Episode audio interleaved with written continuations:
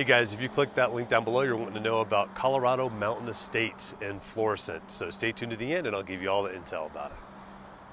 Colorado Mountain Estates. This is easily the, I think it is actually the biggest neighborhood that we have here in Teller County. Uh, and you're going to see that when you see these numbers that start coming up here as well. Uh, so this is a huge, huge community out in Florissant.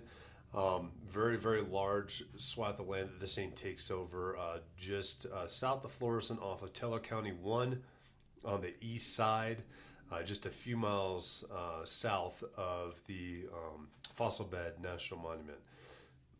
Just huge, huge neighborhood.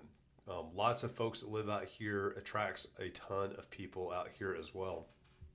And what you're going to see uh, as we go through this uh, quick video is it's it's a beautiful place. You've got things ranging from everything from you know a little hundred fifty thousand dollars, six hundred eighty three square foot home, uh, all the way up to a one point one million, uh, four thousand four hundred eighty eight square foot home. Now the majority of the homes out here in this area are going to be in the four and five hundreds. Uh, that's the vast majority of them out here, and you get everything from older homes built back in the uh, 80s, uh, some of them even in the 70s, not a whole lot, but uh, and then a lot of them that are new getting built out there as well. Massive, massive neighborhood out there.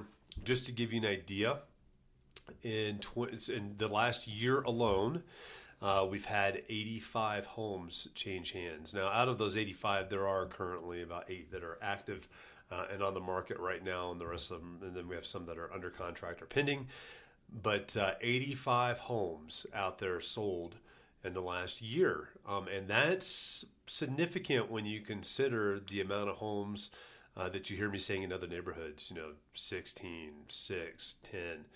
This place is big out there. So, certainly something to take a look at.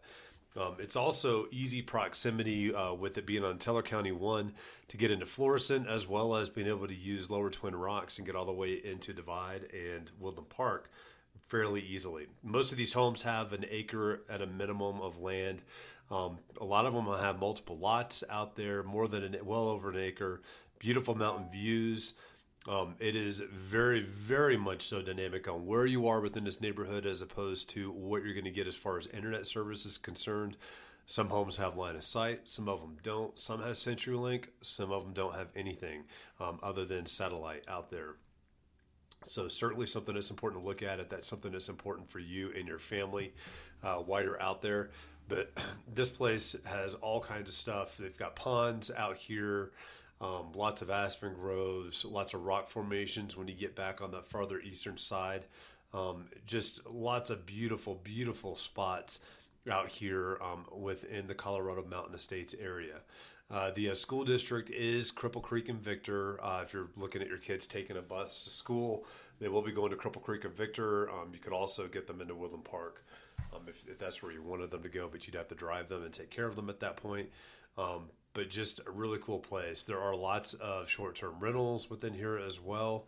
Um, the uh, homeowner association as a whole is fairly cheap through here as well. You're looking at an annual 180 whopping dollars for the HOA, and that's just simple covenant enforcement and management um, on there. Nothing really big on that, uh, but definitely a really really cool place um, out there. So that's that's just a it's just a fascinating place for sure uh, to check out. Um, highly recommend taking a look at it if this is an area you're looking at. Folks love being out there because they get the feel of having neighbors, but not close neighbors, and still are able to uh, kind of get out there and uh, enjoy themselves out there as well. Oh, and I'm sorry, the uh, I looked at the it's not 180 a year for the HOA.